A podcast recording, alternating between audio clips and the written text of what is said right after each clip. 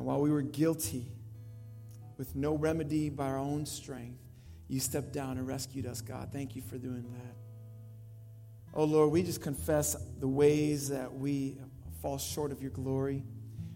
Most of us don't need any convincing, God. We know that our sin is ever before us. We know, God, how we have spurned your grace. And so, Lord, we just come asking your forgiveness and at the same time delighting in your forgiveness, God. We know you offer it freely. We know you are not stingy. We know that you are abundant in your kindness. And so, God, I just thank you, Lord, for being who you are. God, thank you for gathering us this morning. Lord, we've come because we want to hear from you, Lord. Our souls are parched from the week behind us, or maybe we're weary because of the week in front of us. And, and so, Lord, we just want to come and hear from you. Lord, thank you for the church family. Thank you for the visitors. Thank you uh, for the gospel. Thank you for giving us a reason to hope today. Speak through me in power, God. Grant us the, the, the blessings, God, of ears to hear your voice and eyes to see you move. In the name of Jesus, I pray all this and all God's people said. Amen, amen, amen. Let's give God a hand clap wherever you're at. Praise the Lord. You may be seated, church. What's up? Good morning. How y'all doing? Good morning. It's good to see you all. Uh, man, here we are. It's August. I bet y'all didn't think in March you'd be wearing a face mask in August. In March, we were told that they didn't work. Remember that? So here we are, wearing them, and uh, what a what a year has been. What a crazy time. But you know what? We're going to be gathering to give God praise today. We've already been doing it. Thank you, worship team, for your devotion, tech team, for your devotion. You serve Jesus, and because of that, we are blessed. Yeah. Thank you. You can give them a hand clap. Today, I'm talking about the topic of pride. And I joked with our worship team. It took me about four hours before I acknowledged the fact that I had a lot of it in my life. Sometimes we don't like to hear the things that we need to hear. We're reluctant and we push up against it. And pride is one of those things that come to our hearts and it really presses up against our lives. Pride has a way of wooing us, doesn't it? Pride seduces us because it tells us we deserve more. And who doesn't want to hear that? We want that. It tells you, pride has a way of telling you that you're all that. Pride is like that 90s R&B song singing to you, you'll always be a part of me. I'm part of you indefinitely. Boy, don't you know you can't escape me? Oh, darling, because you'll always be my baby. Pride has a way of causing us to feel like we are better than we think we are, than we think we ought to be thinking. And pride makes good things all about you.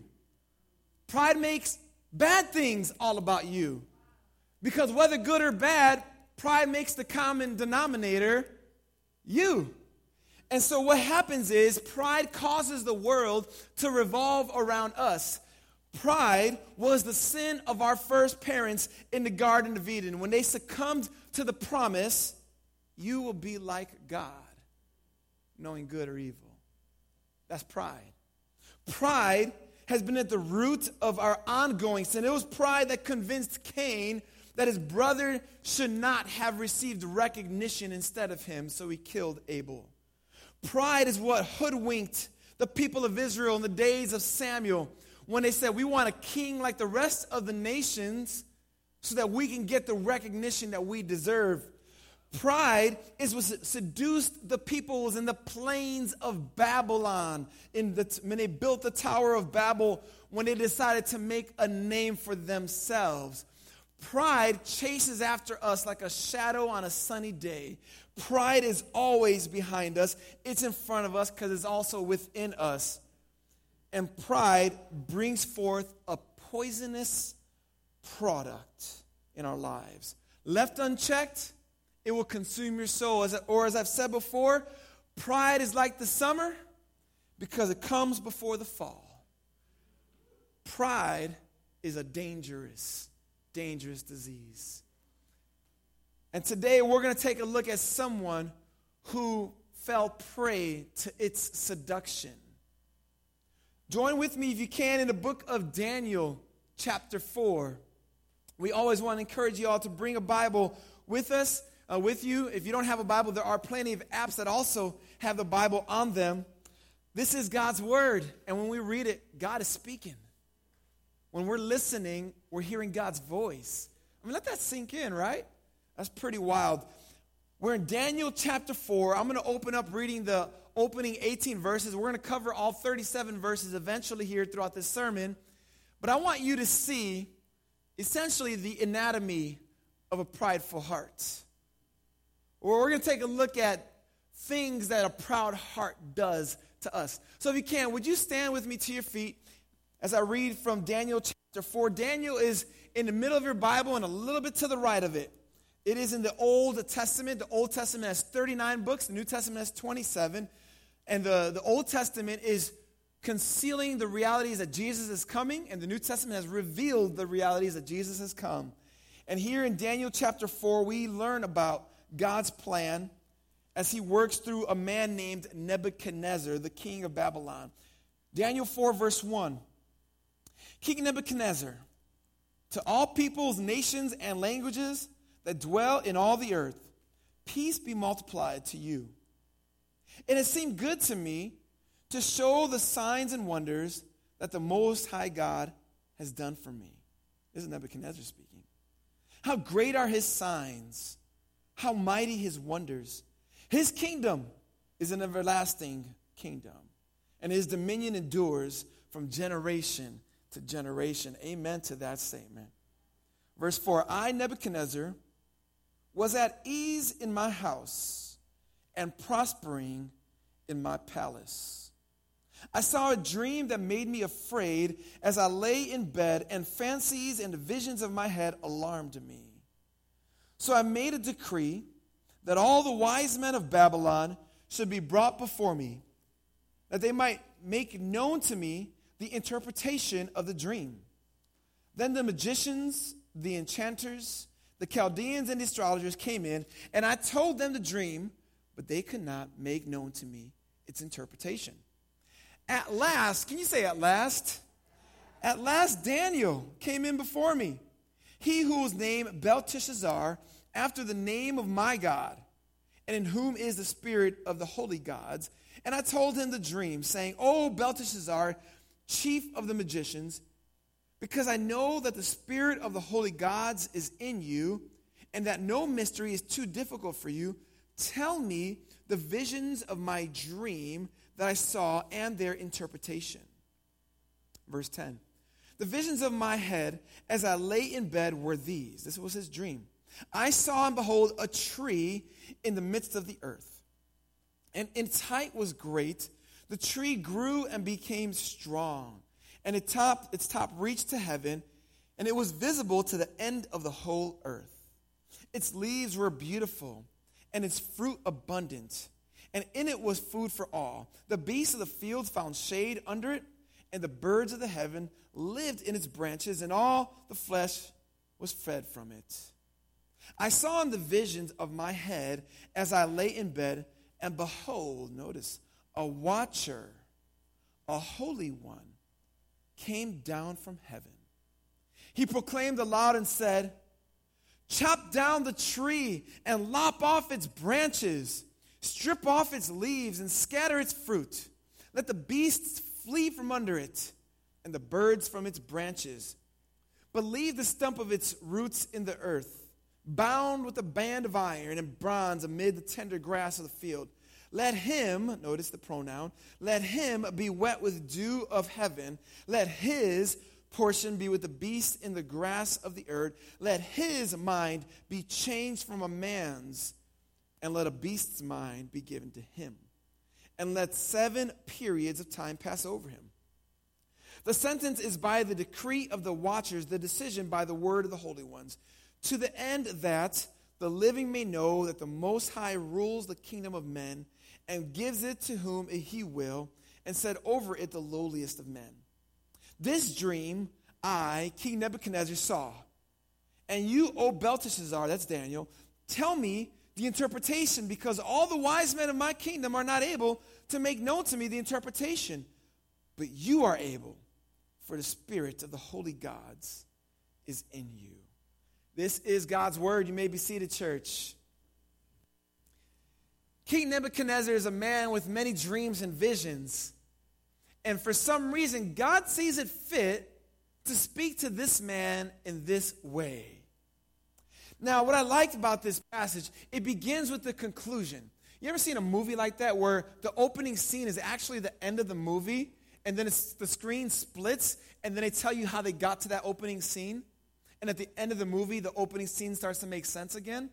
That's what this chapter is like. The first three verses, King Nebuchadnezzar is saying, Hey, this is where I'm at right now.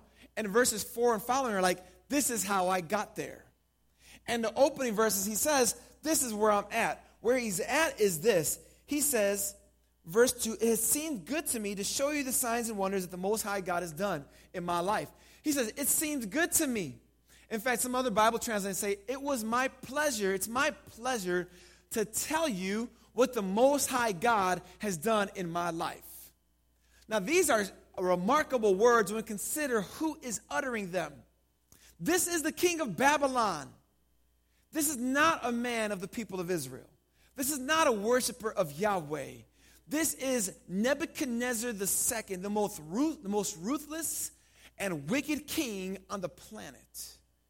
And he says, It's my pleasure to tell you about the Most High God. Look at church. When we have an encounter with the Most High God, it should be our pleasure to tell people about Him.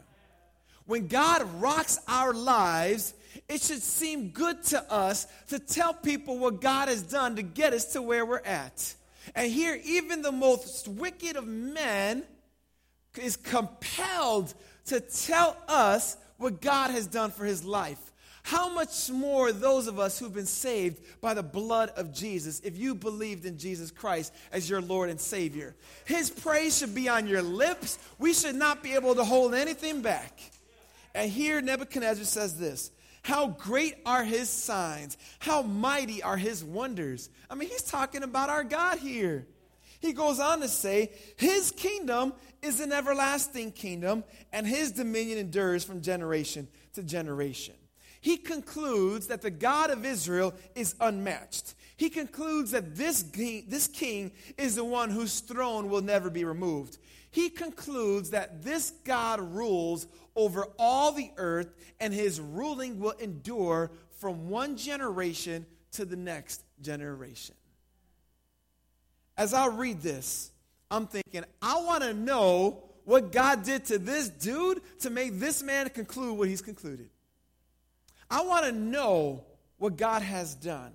And Nebuchadnezzar, praise be to God, tells us. He says in verse 4, I was at ease in my house and prospering in my palace. Isn't that the way it often starts when God's at work? I was at home nice and comfortable when God made me uncomfortable. When I was relying on myself, God showed me I was not so reliable. When I thought I had it all together, God showed me that He was actually the glue. When I thought that I didn't need God, God came in my life, said, I am everything you need. Nebuchadnezzar's like, Look, I was at my house, I was at ease, I was chilling with my feet up. I was prospering. Life was good. It was like 2020 when the clock sounded in January 1st. It was the roaring 20s. We were stepping into a new year. We had our 2020 vision. The economy was booming. Life was prosperous. Things were easy, but God. We found ourselves January 1st, where Nebuchadnezzar found himself in verse 4, at ease in our own little palace, prospering. He says he had a vision. And he says this vision made him afraid and alarmed him. He was started, startled by what he saw. In his dream, as I read for you a moment ago, he saw this great tree in the middle of all the earth, and it was tall, it was lofty, and it was so grand that the fruit that was bearing that all the animals around could come and eat from it. In fact, it cast a great shadow so people can find shelter underneath it from the sun. This beautiful tree in his vision was something that he thought was beautiful and uh, was something that was of, of praiseworthiness. But then in his vision, there was this Holy One, this watcher, this angelic being who comes down and makes this horrible decree, saying in verse, in verse uh, 13 and 14 to chop down the tree, to lop off its branches, to bind up the tree, and cause everything around it to scatter. Then in this vision, he's told that it says, Let him be wet with the dew of heaven. Let his portion be with the beast in the grass of the earth, in verses 15 and 16. And let his mind be changed to a beast's mind. And Nebuchadnezzar is listening to this vision, like, What in the world does this mean? A tree that was great, it gets chopped down. Then there's somebody whose mind goes crazy that's going to be wet with the dew of the earth. And then the purpose of the dream is said there in verse 17. Look at that. To the end that, that's the goal, that's the whole purpose of the king's dream, so that the living may know that the Most High rules the kingdoms of men and gives it to whom he sets over the lowliest of men. Nebuchadnezzar is startled. He needs to know what this dream means. It clearly has a symbol to it, it clearly is there for interpretation. And as he's done in previous chapters, he brought all the smart people in Babylon together. All the magicians, all the people who had their responsibility of interpreting this dream, they came there, and guess what? They couldn't do it. And then he says, At last, at last, at last, in verse 8, Daniel shows up. And for him, it's like, Yo, Daniel, I know you did this before. I'm going to need you to do it again. Daniel at last showed up because it's likely Daniel wasn't around. Maybe Daniel was out serving in other kind of diplomatic responsibilities that he had in Babylon. The king called for Daniel. And at last he came, and Daniel comes. And what Daniel's about to do is give the king the interpretation of his dream. But what Daniel is also about to do is give the king also an interpretation of the king's heart. And we're about to find four lessons of a proud heart that God intends to humble. This is the purpose of the dream. Daniel was told the dream by the king, and in verse 19, we're told that Daniel, whose name was Belteshazzar, was dismayed for a while, and his thoughts alarmed him. And he answered the king. Uh, I'm sorry, the king answered and said, Belteshazzar, let not the dream or its interpretation alarm you. Like, hey, bro, don't sweat it, man. Just tell me. Just tell me what it means. And Daniel's like, you don't understand. What God is telling me, he says, may the dream be for those who hate you and its interpretation for your enemies. What I'm about to tell you, King, you're going to wish I was telling to all the people around you that you don't like. You're going to wish I wasn't telling this to you. And what Daniel goes on to say in verse 22, he says, King, that tree, that great tree, the one that gets cut down, in verse 22, he says, first three words, it is you. You are the king, the tree that needs to be cut down. And he says, You are the one who's going to be lopped in pieces. You are the one from whom others will flee. Because in verse 25, it says, You shall, and as you are the one who will be driven from among men, and your dwelling will be with the beasts of the field. You shall be made to eat grass like an ox, and you shall be wet with the dew of heaven. And seven periods of time shall pass over you until you know that the Most High rules the kingdom of men and gives it to whom he will. Daniel is basically saying, King, God has a message for you because you seem to not get through your head that God is the one who rules the kingdoms of this earth. The first thing we see about a pride, about pride and a proud heart is that it tends to ignore God's reign. A proud heart ignores that God is a king over all the earth. A proud heart seems to think that we ourselves are in control. And Nebuchadnezzar was guilty. You see, what Daniel says, he says, King, God wants you to know in verse 25 that he rules kingdoms and he gives kingdoms to whomever he wants to give it to you. So, king, essentially, you're there as the king because my God put you there. And your proud heart seems to ignore this very fact. Now, let's make something very clear, church family. Just because God establishes a ruler doesn't mean God endorses that ruler. Just because God puts someone in power doesn't mean that God is in favor of their power. All it means is that God has a plan to work through that individual. King Nebuchadnezzar was there because God put him there, but God's not pleased in King Nebuchadnezzar. What we find out actually as we read the Bible, God put Nebuchadnezzar there because God's not pleased in Israel. You see, God told his people in the book of Deuteronomy, when you follow me, I'm going to bless you. I'm going to cause your kings to thrive. And he sets David as that great king. Solomon's kingdom thrives until King Solomon goes wayward and his kingdom gets divided. And the nation of Israel spirals out of control. And God's like, look, with those blessings also came cursings. Because I'll bless you when you follow me, but I'm going to bring my judgment when you turn from me. And Israel, you're turning from me. So I'm going to send my prophets to turn you back to me. But the Jews started killing the prophets. They turned away from God, and finally, God's like, My patience has run thin. At the climax of my judgment, I told you I'm going to bring in another nation to conquer you. But the problem is, that nation is actually more wicked than you are. But they will be my tool in my hand.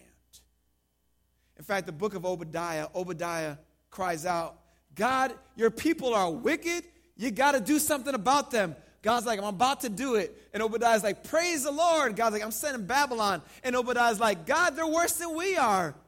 How can you do that? God's like, Their time will come. I'm establishing him, I'm not endorsing him. He's going to accomplish my purpose, but Babylon's time will come. But right now, let's talk about my people. You see, church family, we got to understand that God is ultimately the one who reigns. God is the one who controls all things. And the problem with Nebuchadnezzar is actually he saw aspects of God's reign in the previous three chapters.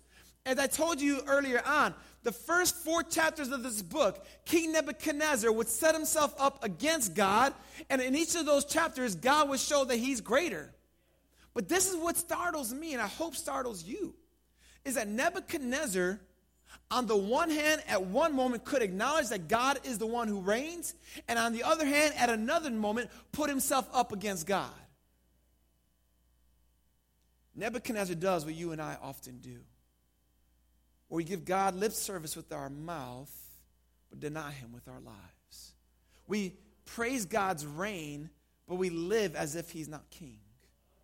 We call him Lord, but we don't submit to him.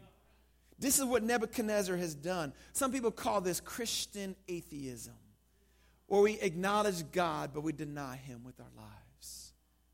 See, a proud heart wants to put ourselves up above God. We do so through pity parties. We do so through praising ourselves. But at the end of the day, as I said, pride makes a common denominator you. Nebuchadnezzar was guilty. And Daniel's like, that vision was for you because you don't seem to understand that the Most High rules the kingdom of men and gives it to whom he will. That's the first sign of a proud heart. But the second sign of a proud heart is a refusal to repent. You see, King Nebuchadnezzar understood that God was against him, but he didn't change his ways. In fact, Daniel, I love this. I mean, this, this blows me away in verse 27. Daniel says, Therefore, O king, let my counsel be acceptable to you. King, I'm about to tell you what you need to do in light of what you saw in this vision. He says, Break off your sin by practicing righteousness and your iniquities by showing mercy to the oppressed, that there may perhaps be lengthening of your prosperity. Hear what Daniel's saying. King Nebuchadnezzar, if you might be able to avert God's judgment upon you, The only way you would do so is if you repent of your sin, if you break off the mess that you're in, if you turn away from your wicked ways, then God may show mercy to you. In particular, what made Nebuchadnezzar so wicked? Oh, Daniel specifically says, start practicing righteousness. See, the word righteousness in the Old Testament is used synonymously with justice. He's saying, You're an unjust king. You're, you're not showing justice in your land. In particular, in particular, you uh, break off your iniquities by showing mercy to the oppressed. You're actually oppressing people.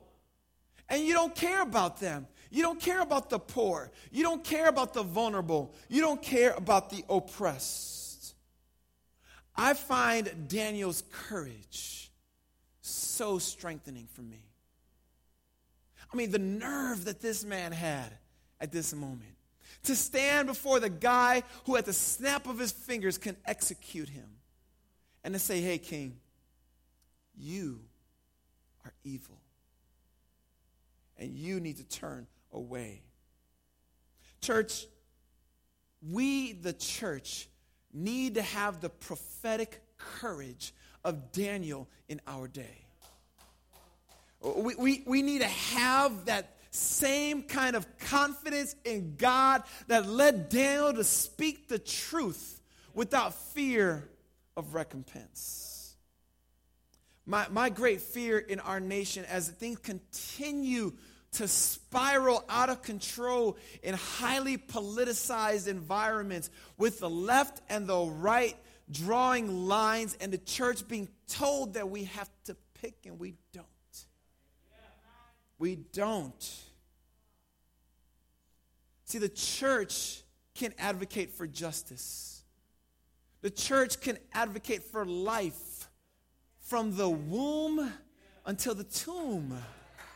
And the church doesn't have to align with one party that may deny the one in, in, in, in, order to promote the other.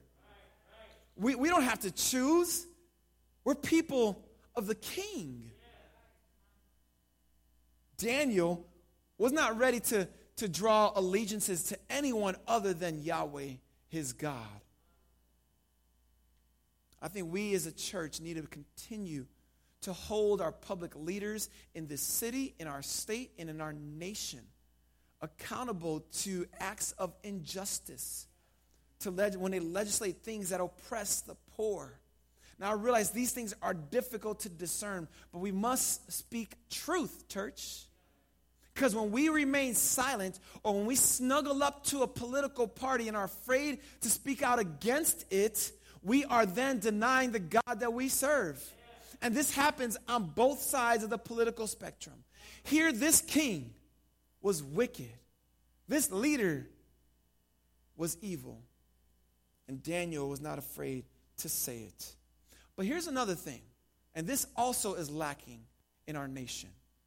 Is Daniel also, though, had compassion for the leader he called out. This doesn't happen in our country, and it's a shame. It's so easy to vilify public leaders who don't know Jesus when the reality is they don't know Jesus.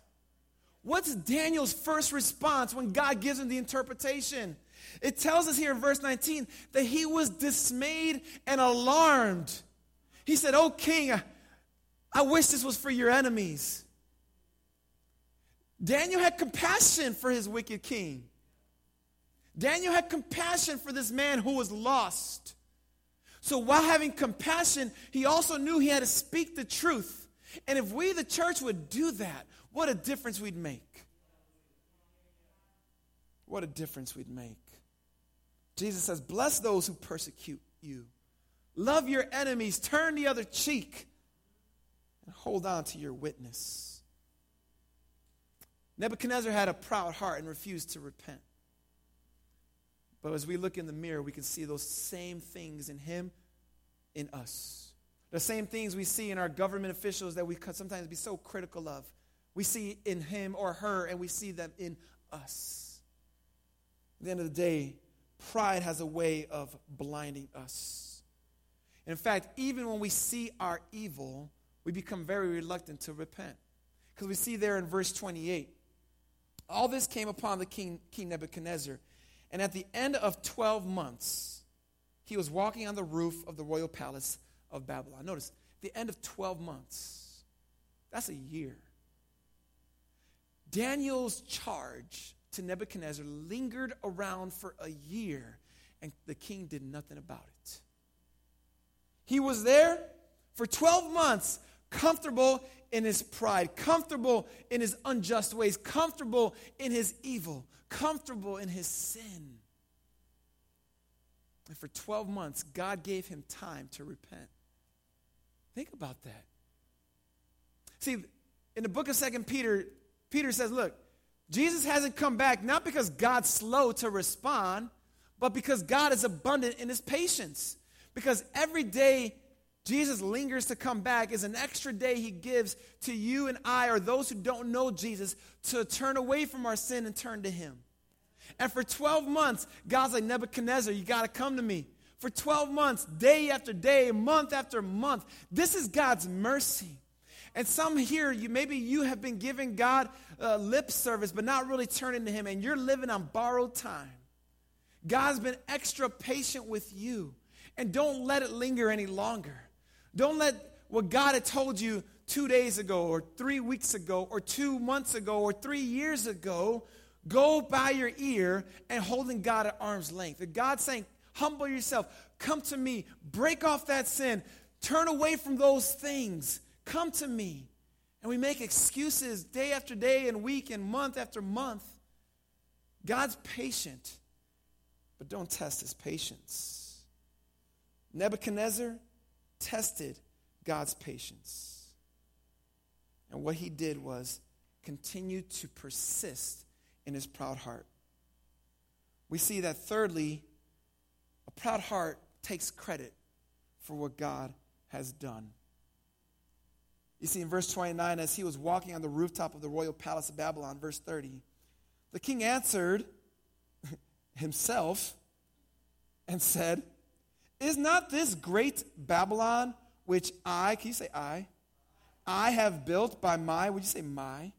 My mighty power as a royal residence and for the glory of my, can you say my? My majesty? I have built my mighty power, my majesty.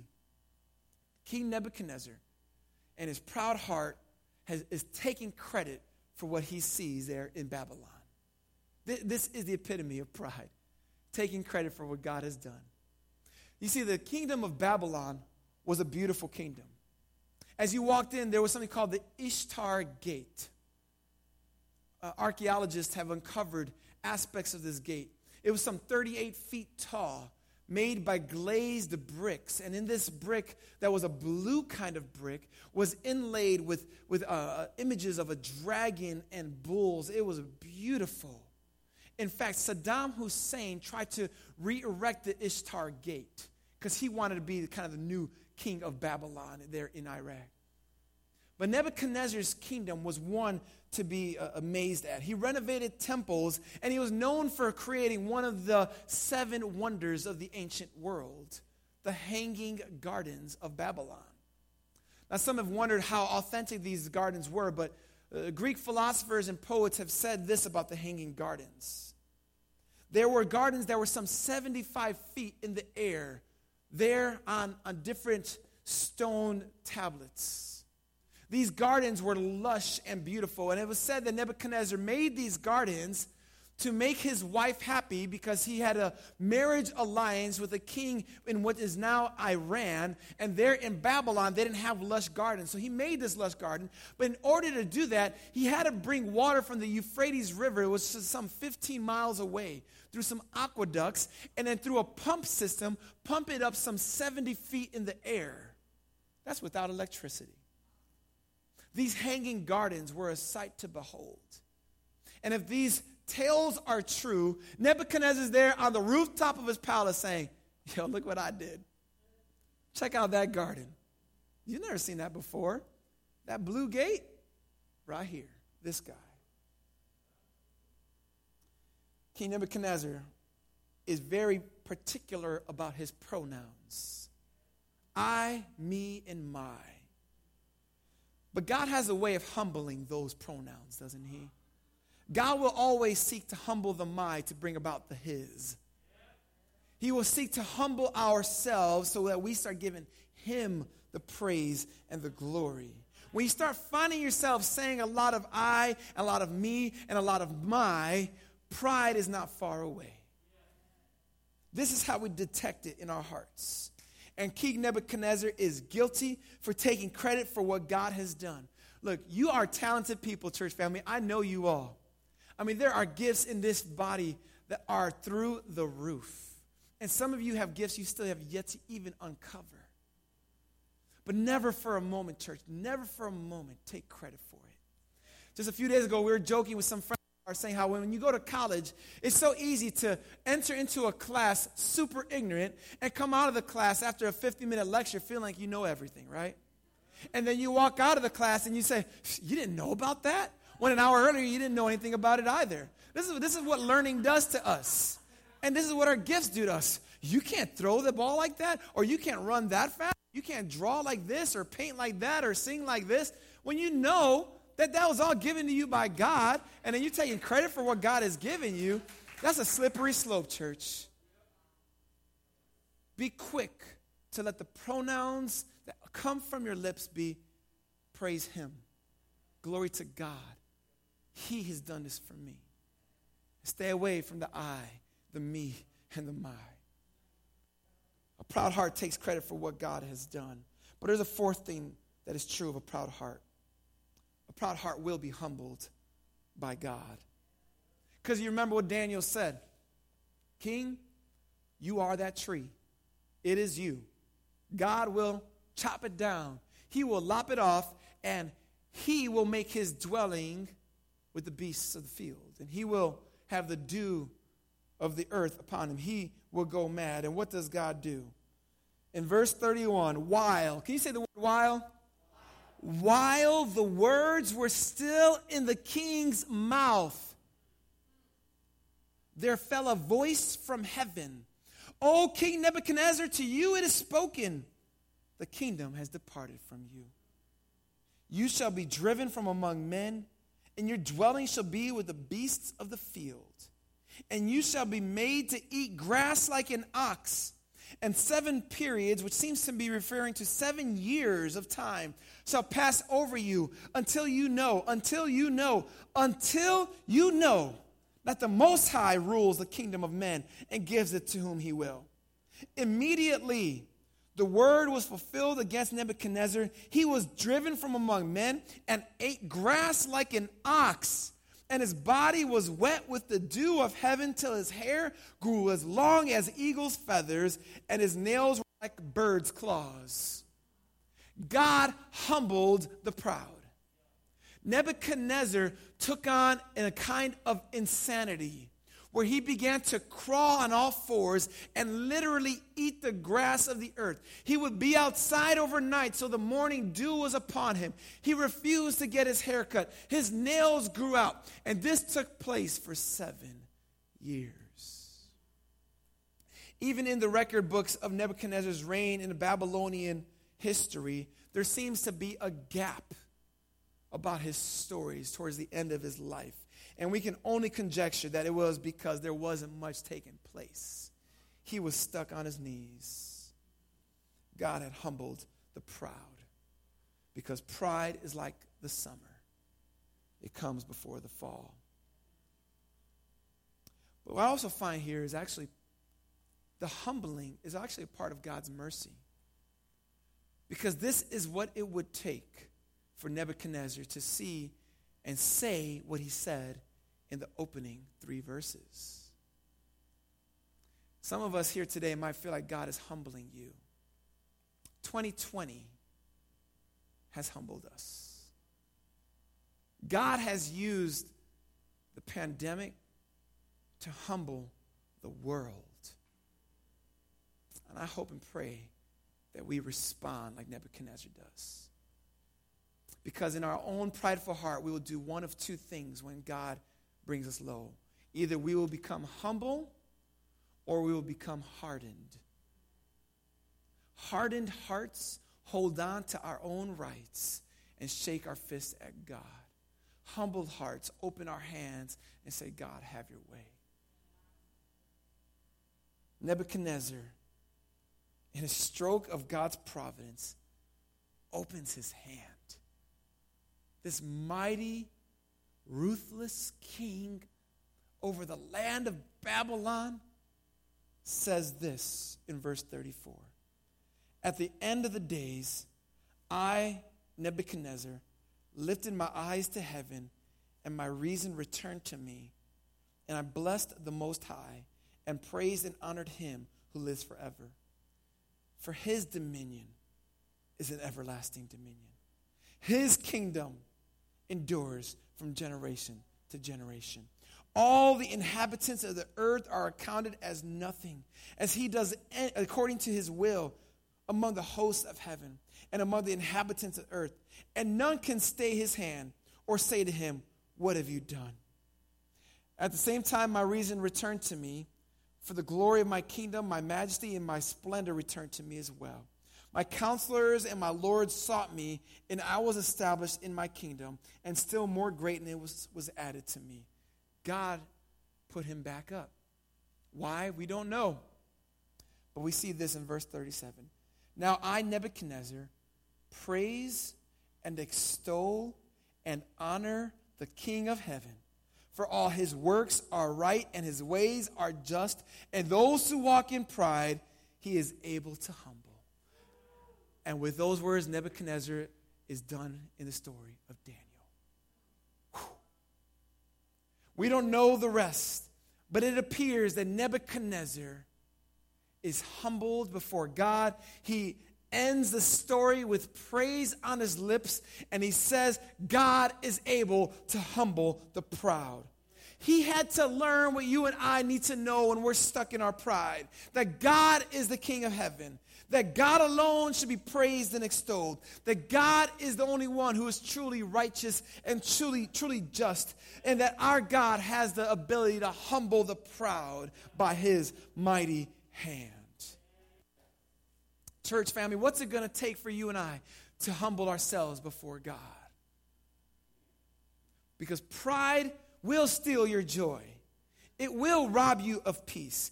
It will take away your hope. It will ultimately drive you mad. You will feel as if you never have enough because of pride. It will leave you chasing and never discovering, seeking but never finding, lost and in a whirlwind. It will tell you that others are the problem and things would only be better if people did things your way.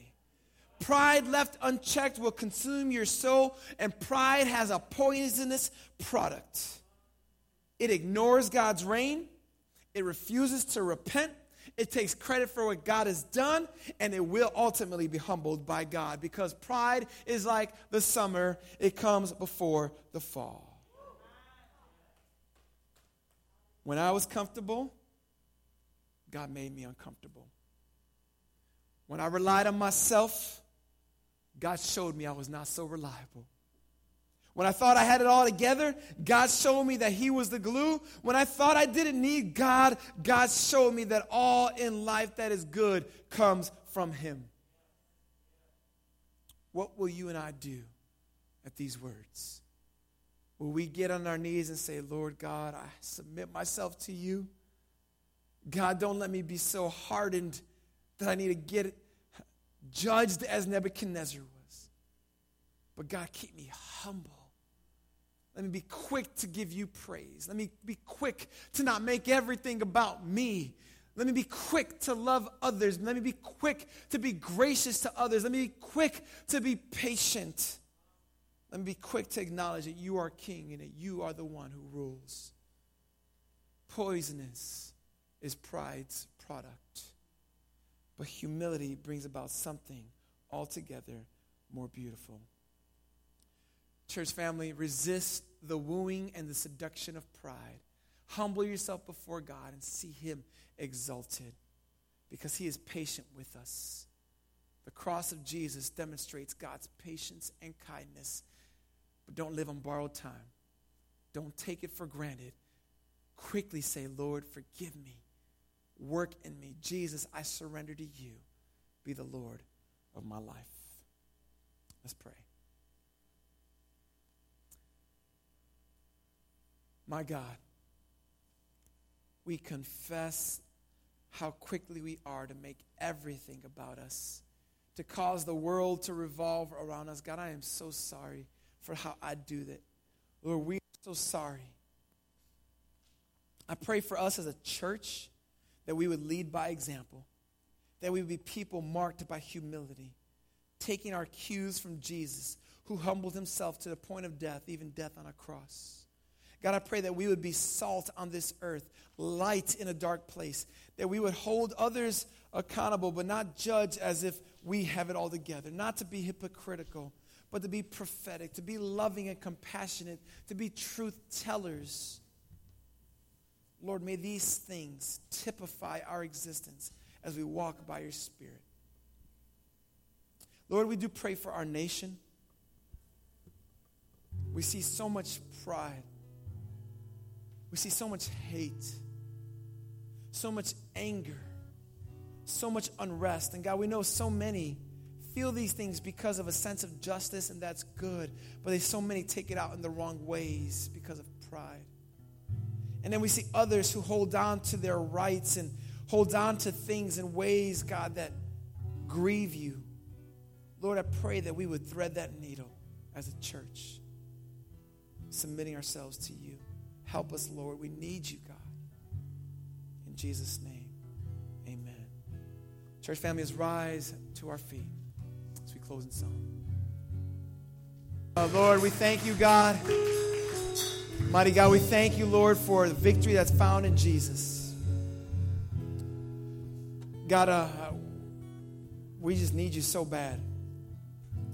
And Lord, I just feel compelled in my heart just to pray for our city right now. Uh, God, we know that our, our, our city of Chicago has reached national news because of violence. They were all sick to our stomachs and so much back and forth going on among our leaders.